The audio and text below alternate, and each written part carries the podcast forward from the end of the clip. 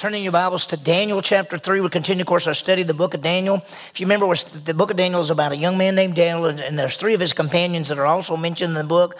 They were all taken off into captivity in about 605 BC. The nation of Israel had turned away from God. God allowed the Babylonians to come in to conquer them and to take them off. And then Daniel and these friends were put in a training program and uh, over three years, and then, all, and then they were raised up, and God gave them special everything. They were smarter than anybody else, they knew better. So Nebuchadnezzar put him in his personal service, and Daniel could, could interpret dreams and things. And as we saw last week, the dream of the big, the big, uh, the big statue and the head of gold and the arms and chest of silver and all of that. And Daniel interpreted it, showing the kingdoms to come, even to the future.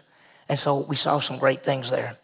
Well, this morning, as we continue, it's another famous story. Most of the time, if you said the book of Daniel, you'd say Daniel's in the lion's den, and then most everybody else would say the three boys in the fiery furnace. Well, this morning, we're going to look at, let me see if I can get there, the fiery furnace. The three Hebrew boys are thrown into what they call the fiery furnace.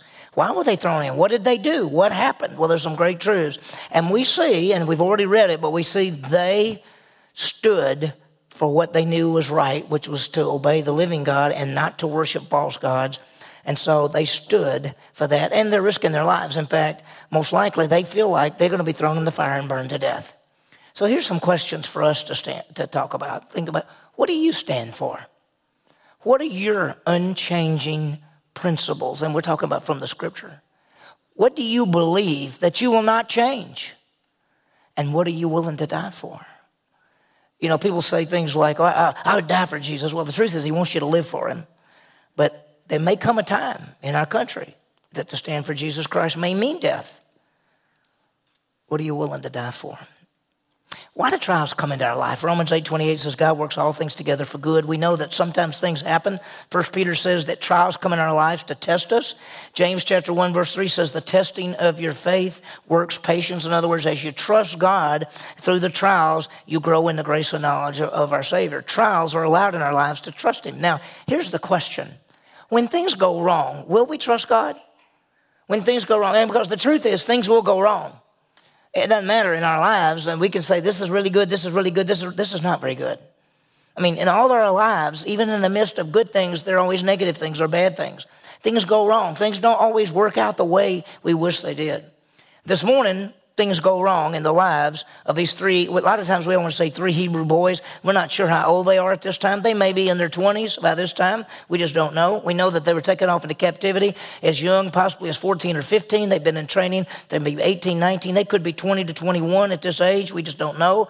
But things go wrong. And it gets as bad as it can get because it's this way. If you don't do what we say, you die. This morning we see what these boys did. When you think about this story of Daniel and Shadrach, Meshach, and Abednego, it's been called many things. I remember I had this little girl that was in Sunday school, and she used to say Shadrach, Meshach, and Billy Goat. And then I had a friend that would say, My shack and your shack and a bungalow. And so it's really Shadrach, Shadrach Meshach, and Abednego. So we see three men caught with the desire to live for, for God, or do they obey the king who has the right to put them to death? You ever been in a situation like that where you had to make a decision? Where maybe it was something in your business, maybe it's something in your office. Somebody asked you to do something wrong. Somebody said, just do that. That's the way we do that around here. And you don't do that. What are you going to do? Or maybe you've been with a bunch of friends and, and maybe you don't drink or something, but somebody says, hey, we're all going to go drink. Or we going to take these, we're going to smoke this, or we're going to drink. And you say, well, I don't really do that. But everybody else does it. And everybody else says, what's the difference? We're all, nobody's going to know anyway. What do you do? This morning, we see this story, a powerful story from the Bible. Well, let me give you the outline of the passage. We're going to see just first 18 verses today. We'll see the rest of it next week. Nebuchadnezzar's image is in verses 1 through 7. The Hebrews are accused at 8 through 12, and we see their answer what happens there. So let's start with the image. Nebuchadnezzar builds a statue. Look at chapter 3, verse 1. Nebuchadnezzar the king made an image of gold. The height of it was 60 cubits and the width 6 cubits. He set it upon the plain of Dura in the province of Babylon. Now, he made this big statue, and the word image of gold actually implies an image of a person. So we think he made this statue that looked like a person. And you might say, wonder why you do that. Remember, he just had a dream, and the dream was a big statue, and he was the head of gold, and then there was chest and arms of silver, and belly and thigh of bronze, and legs of iron, and feet of iron and clay. And so I think Nebuchadnezzar is saying, you know, I'm the head of gold, so Maybe, maybe I should be the whole statue of gold. We don't know what he's thinking. And it was in the form of a person, but when it says the height, when it says uh, six, uh, 60, or when it says the height was 60 cubits, that's 90 feet, by the way. And the width was six cubits, that's nine feet. Now, if you think about that, that's strange.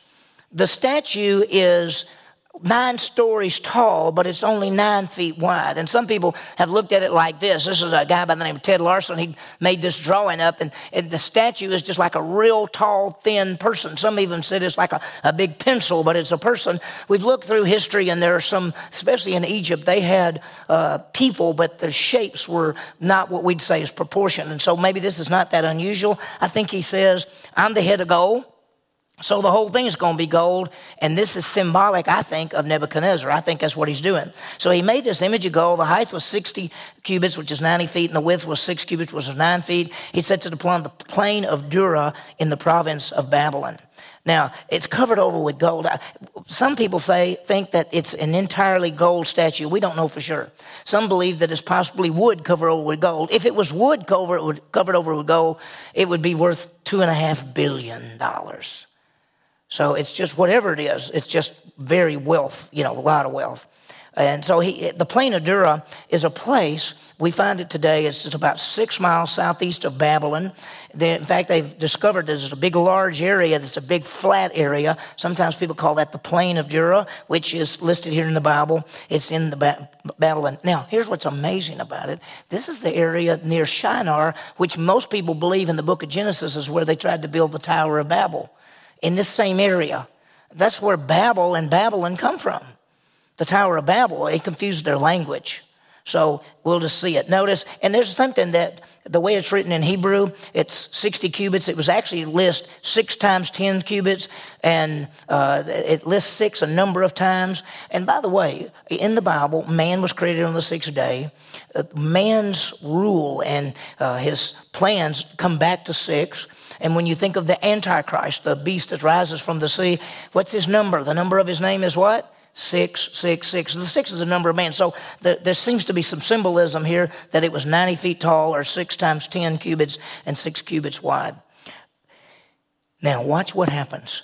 So then Nebuchadnezzar the king sent word to assemble the satraps, the prefects, the governors, the counselors, the treasurers, the judges, the magistrates, and all the rulers of the provinces to come to the dedication of the image that Nebuchadnezzar the king has set up. So he calls for people to come. And without going into a lot of detail, the satraps were these chief representatives, the prefects were military, uh, the, the governors had to do with civil government, the, council, the, uh, the ones that's called counselors had to do with, uh, with uh, advising, treasurers dealt with the money, the judges ruled, the magistrates helped rule with the judges, and the rulers of the provinces. It doesn't tell us who they are, but I believe that the best we can tell is they're probably some of the people who are the counselors, that uh, the wise men that we might call them.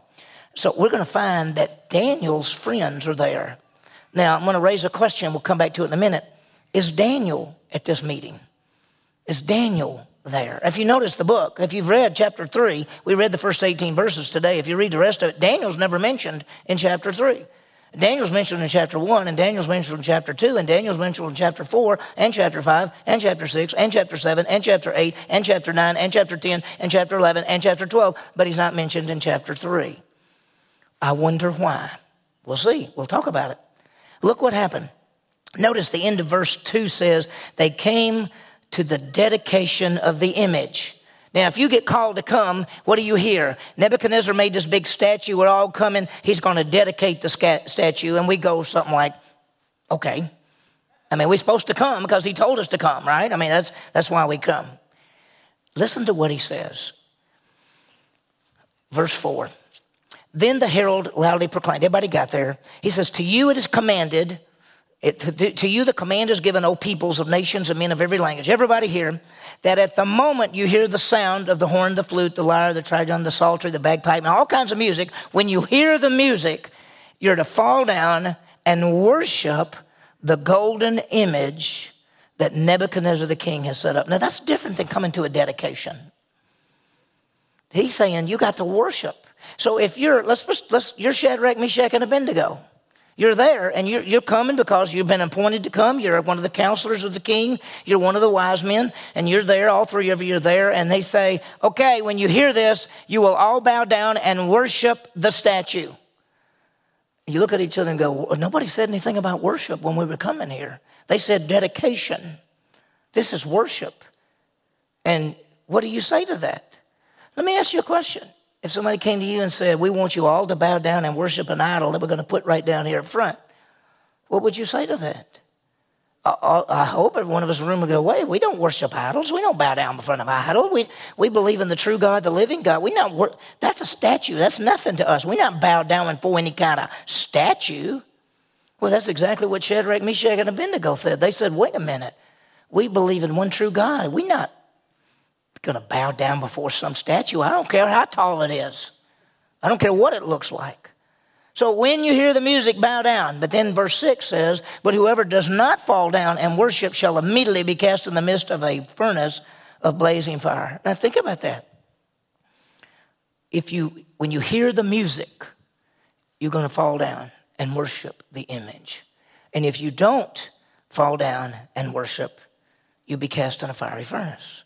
Now, let me ask you a question. Why would Nebuchadnezzar build this statue and want people to worship it? Well, I think it represents him. And so I think one is this rebellion against God because he wants to be worshiped. Remember, he's the head of gold. This goes back to his pride. See, when Daniel told him last week, Daniel said, You are the head of gold. He thought, I am. I am. I'm the most important person on the face of the earth, and everyone should worship me. And I think it's the idea is to unify the empire because he's brought everybody together. So he's made this statue. He wants everybody to realize it represents him, and he wants everybody to bow down.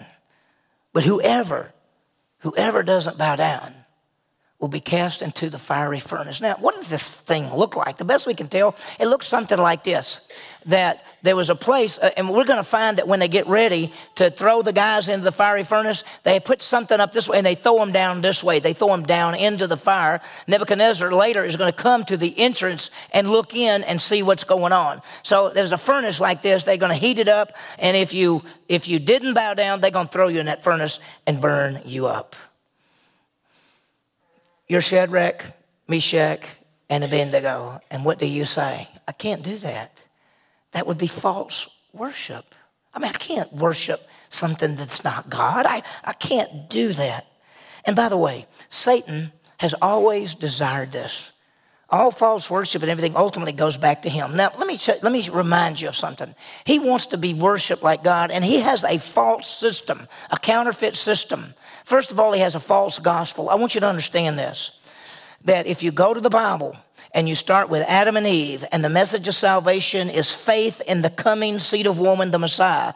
If you go all the way up to Noah, you go to Abraham, you go to Isaac, Jacob, Joseph, you go all the way up to Daniel, go up the whole Old Testament, salvation is always by faith, never by works. When you get to the New Testament and you see Jesus, Jesus, whoever believes in me will never perish, but have everlasting life. Paul says it's by grace you're saved through faith, not of yourselves, it's the gift of God, not of works, lest anyone should boast. We see all the way through the whole Bible, salvation salvation is always by faith. Satan has a false message. It's all throughout the world, and it's works. You do good works to somehow get to God. You and I, we could walk out into this community. We could go downtown. We could stop random people and say, What do you think a person has to do in order to have life? Many, many, many, most people will say, Try to be good, do the best we can, go to church, you know, keep the Ten Commandments. It's always works. That didn't come from God, and that didn't come from the Bible. That came from Satan and his counterfeit gospel. It is a gospel of works. And some of you brought up hearing that you need to do good things, or you need to do this, or you could believe about Jesus, but you better keep doing good, or you might lose your salvation. All of you have heard things like that. That is a false message. Satan's message is do good. Here, here it is do good, and God will love you. You can't do good, God already loves you. Okay, it's a false message but he also has false ministers. There are people that use the name of Jesus Christ and they do not believe in him and they actually represent themselves, or oftentimes they don't even realize it. They're servants of Satan and they don't even realize it. Listen, just be very careful. Sometimes you can turn on the television, you hear some guy and he's talking about Jesus, and when you realize it, his message has nothing to do with Jesus Christ. It has nothing to do with salvation. It has nothing to do with the Bible. There are false ministers out there, and in reality, they're working for Satan, not working for Jesus. And last but not least, there's false doctrine. 1 Timothy chapter 4 verse 1 says that in the latter times people will move away from the truth to the doctrine of demons. And that means there are teachings that are in our culture, in our world. People even say they're from the Bible and they're not.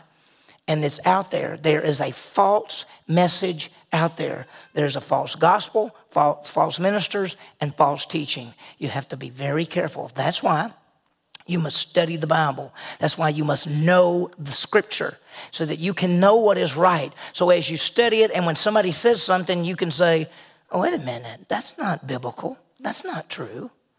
You've got to be ready. You've got to know. That's why we teach the Bible on Sunday morning in grow groups, at our, our Bible Institute on Wednesday nights, at all of your Bible study that we have. We're teaching the Bible to our children back over there right now. When our women meet together, they study the Bible. When our men meet together, we study the Bible. The issue is we got to know the Word of God so we can live by the Scripture and we can understand it and we can be ready when we hear something that's not biblical.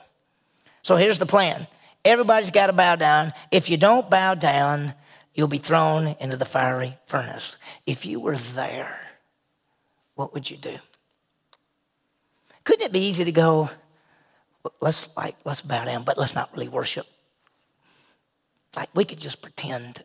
We could pretend and no, you know, could or maybe maybe we just kind of crouch and everybody thinks we're bowing down. I mean, who knows, right? Right? Fake it. Let's just fake it. Well, what happens? Hebrews are accused. Look at verse 7. I just want you to see that. Therefore, at that time, when all the people heard the sound of the horn, the flute, the lyre, the trigon, the psaltery, the bagpipe, all kinds of music, all the peoples, nations, and men of every language fell down and worshiped the golden image that Nebuchadnezzar the king had set up. They all fell down and worshiped. Or did they? It says they did. But did they? What about Shadrach, Meshach, and Abednego? Well, look at verse 8. For this reason, at that time, certain Chaldeans came forward and brought charges against the Jews. The Jews. The Chaldeans were some wise men. Remember, the wise men were sometimes called the Chaldeans, and Shadrach, Meshach, and Abednego, and Daniel, and so they were part of that group. Well, these Chaldeans come up and, and they come to the king, and, and look what they say. They responded and said to Nebuchadnezzar the king, O king, live forever. That's what y'all, by the way, if you ever go with the king, always say that. O king, live forever. We want you to live forever. You, O king, have made a decree that every man who hears the sound, and he lists all the different instruments and everything, he says, when you hear it, isn't that true that you made the decree that when people hear the music, they're to fall down and worship the golden image? Isn't that true? Isn't that what you said? And then he said, But whoever does not fall down and worship shall be cast in the midst of a furnace of blazing fire. Isn't that the deal? And I'm sure Nebuchadnezzar looked at him and said, Of course that's the deal. And then they say this There are certain Jews whom you have appointed over the administration of the province of Babylon, namely Shadrach, Meshach, and Abednego. These men, O king, have disregarded you. They have not served your gods or worship the golden image which you have set up. He said, There's certain people they did not bow down. Certain people, and they named the names Shadrach, Meshach, and Abednego. And it says this it says, They disregarded you. That's not true. Shadrach, Meshach, and Abednego have never disregarded the king of Babylon, Nebuchadnezzar. They've done what, what you ask them to do as far as their job. Have they not served your gods? The truth is, they haven't served the gods of Nebuchadnezzar, and they haven't worshiped them. So the first charge was not true. They said they said they, they disregarded you. That's not true. But they haven't served your gods, and they didn't worship the image. And before we go any further, I got to raise a question. Where's Daniel? Did he bow? Let me ask you a question. Of what you know about Daniel, you think he gonna bow down? Huh? You think Daniel's gonna bow down? Now, why didn't they go, Shadrach, Meshach, Abednego, and Daniel? We caught these four guys standing up when everybody else was bowing down. Where is Daniel at this time? He's never mentioned. Why is he not mentioned? Well, let me raise some questions. Could he be away on business? Could they have sent him somewhere and he's not there for this? Or is he in too important? Listen, Daniel has already given the dream, and everybody says that guy is the top of the line. Could it be that when they saw these four guys standing, that they're not going to accuse Daniel? They will accuse the other three. Could it be that? Or could it be that he's not at the assembly? Could it be that he was sick? Could it be that he was gone? One thing we know for sure he didn't bow, but he's not charged. So we don't know what happened. I, if, if I'm just guessing, and you know, this is just a guess because it's not in the scripture, I think he's so important that they know that he's already been able to interpret the dream of Nebuchadnezzar and that he is so important to Nebuchadnezzar that they're not going to bring him before the king. I could be wrong. He may just not be there. It just seems strange to me. We know Daniel's character all the way through the book, and he never would bow down to an idol. So we don't know where he is. Well, what happens? The answer. Look at verse 13. Then Nebuchadnezzar, in rage and anger, gave orders to bring Shadrach, Meshach, and Abednego. Then these men were brought before the king. Now, you, are going to notice as we go through our study that Nebuchadnezzar, the part that we see him, because he's in chapter 1, chapter 2, chapter 3, chapter 4, and then basically uh, chapter 5 is somebody else, chapter 6 is somebody else. So he's only in the first four chapters. But what we see about this man is that he's brilliant. He's a builder of things. He's smart. He's wise, but he has a terrible, terrible temper. You remember at the very start of chapter 2, when nobody could tell him the dream, he said, I'll just kill every one of the wise men. He was so mad. I'll just kill every wise man. That's how he is. So look what it says there. Then Nebuchadnezzar, in rage and anger, gave orders to bring Shadrach, Meshach, and Abednego. Then these men were brought before the king. Now, this is not a happy time. If you're Shadrach, Meshach, and Abednego, what are you expecting? You're expecting you're going to be killed. That's what you're expecting. You're expecting that, that he might not even throw you in the fiery furnace. He might have you killed right that exact moment because he's so mad. But you also know that if the promise was that if you don't bow down, you're going to be thrown in the fiery furnace. So look what Nebuchadnezzar does. And I think this is one time Nebuchadnezzar smart. Nebuchadnezzar responded and said to them, He didn't just kill them, he just said, Let me ask you a question. Is it true, Shadrach, Meshach, and Abednego, that you do not serve my gods or worship the golden image which I've set up? Is it true that you didn't bow down? Is it true? He's going to give them a chance to answer. And uh, this is amazing to me because his char- Nebuchadnezzar's character is such he didn't give anybody any time to do anything. He gives them a second chance. Watch. Now, if you're ready at the moment you hear the sound of the horn, flute, lyre, trigon, psaltery, bagpipe, and all the other music, to fall down and to worship the image that I made, good. That's great. But if you do not worship, you will immediately be cast into the midst of a blazing furnace. And then look at the statement and what God is there who can deliver you out of my hands. Now, you know what he's actually saying? I'm going to throw you in the fiery furnace, and listen, I'm so powerful. There's no God around here can stop me from doing anything that I want. Who wanted to be worshiped in this whole passage? Nebuchadnezzar. And so he says, What God can stop me? Now, let me tell you something. Nebuchadnezzar saw back in chapter 2 that God is a God who reveals. Daniel's God told him the dream and the future. So Nebuchadnezzar knows that God is a God who reveals, but he doesn't know the power of God. He doesn't know what God does yet. So he says, Who can deliver you? And by the way, we have a God. God is our Savior. Our Savior God has delivered us from the bondage of sin. We have a God who delivers. Jesus Christ died and rose again, paying for sin and conquering death. We have a deliverer and a Savior, Jesus Christ. He delivered every one of us who put our faith in Christ as Savior. Well, what's going to happen? What would you do? You think maybe Nebuchadnezzar would say, I think I understand what y'all are talking about. I don't think so. Compromise. It's so easy. Think about this. What if they said, what if, what if Shadrach, Meshach, and Abednego said, look, let's bow down, but we're not really worshiping. Nobody will know. We, we can bow down. We're not, we're not worshiping, but everybody thinks we are. We're not, we could do that and we won't die. Or, you know, the Bible says obey the government and the king tells us to bow down, so maybe we should obey. Or, well, nobody would really, really know because, I mean, there's such a big crowd. Who's going to know whether we're bowing down or not? And if we get to stay alive, we'll still get to tell the truth about the true God. You can see how the compromises are? See, if I bow down, it's not really worship, but people are going to see you and they're going to say, You worshiped a false God. I thought you worshiped something else. Well, the Bible says, Obey the law of the government as long as it doesn't contradict the scripture. No one will know. Yes, people will know. Well, I can stay alive and witness. Nobody going to listen to you. You cannot compromise the truths of the scripture and expect to be able to stand for Christ in our culture. You cannot blend in with the culture and expect to stand for Christ in the culture. It won't happen. You may have situations in which people are telling you or wanting you to do something that's contrary to the Bible because everybody else does it. Nobody will see it. Nobody cares. Who cares? There are college students that go on that campus every day and they have to stand for Christ because they go into classes in which the message of Christ and the Bible and Christianity is attacked. And they have to stand for the truth. And it may be you, some of you in jobs, in families, in which you are the only one standing for the truth of the Bible. And you're going to have to do it. Well, what did they say?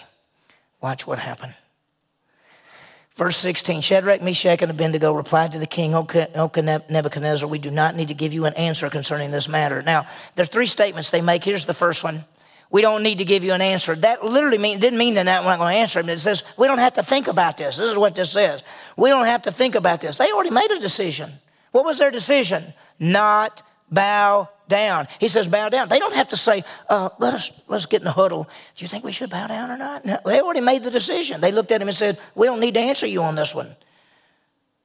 See, some of the times that we get messed up is because we don't decide beforehand what we're going to stand for. And when the pressures come, we yield because we hadn't already decided what we're going to do and what's right. And so they said, Nebuchadnezzar, we don't need to really talk about this. We don't need to give you this answer. We already decided. And then they said this. In verse 17, it says, If so, our God, whom we serve, is able to deliver us from the uh, furnace of the blazing fire, he will deliver us out of your hand. They said, Maybe God will deliver us, maybe not. God's able. If he wants to, when you throw us in the fiery furnace, he can deliver us out of there. It's not a question of whether he can, it's just a question of whether he will. And we don't know whether he will or not. So then the third thing they say is in verse 18 if God doesn't deliver us, it doesn't matter. We're not going to worship or serve the idol. Listen to what they say. But even if God does not deliver us, let us be known to you, O king, that we're not going to serve your gods or worship the golden image that you have set up. We're not going to do it. We're not going to do it. What would you do? Would you trust God? Would you say, God says, don't bow to some image? This is, so I'm not going to do it.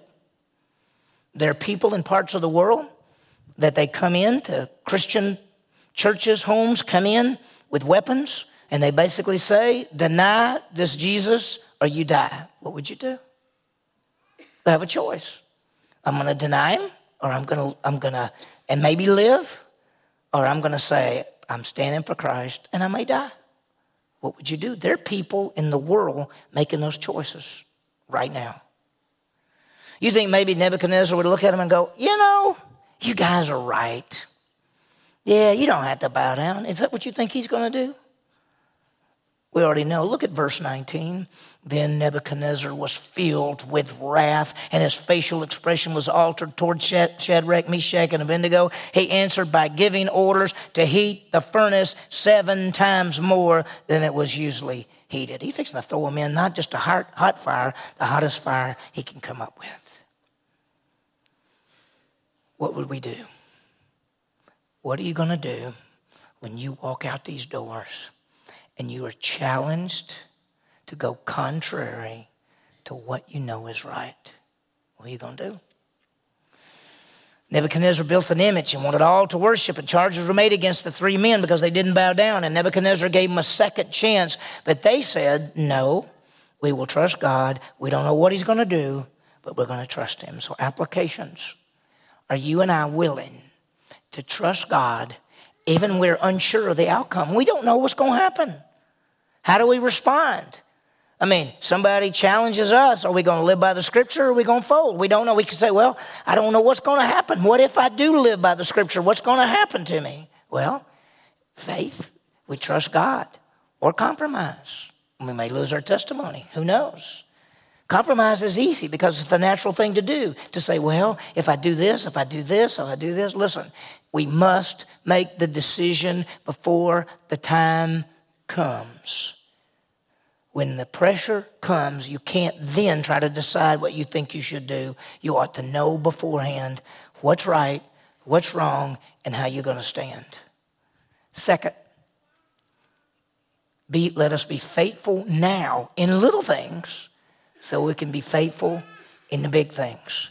Listen, that's how we grow. We look at the Bible, we see how these people trusted. We trust Him day in and day out. Sometimes there's little things that we just say, no, this is what's right and this is not right. I'm going to do what's right. And as time goes by, the more we live by the Scripture and stand for what is right, then the little things, we're faithful to the little things, we'll be faithful in the big things. It is always best to do what's right. Always. And the last thing I just want you to think about is do you have any, do you and I have any idols in our lives? Anything we put before God? Because Nebuchadnezzar was putting that idol up and everything. And these guys, there are people there who are worshiping the idols. What's more important? What's first in your life? We must stand for Christ in a fallen world. You remember, there is a false teaching out there. There is a false gospel out there. There are false ministers out there. They give different messages, different messages than the Bible. Let's stand for Christ in a fallen world. Let's don't have any idols. Let's stand for Him. So may we stand for Christ even when we don't know the results. May we decide right now to live for God and our Savior, putting Him first in our lives.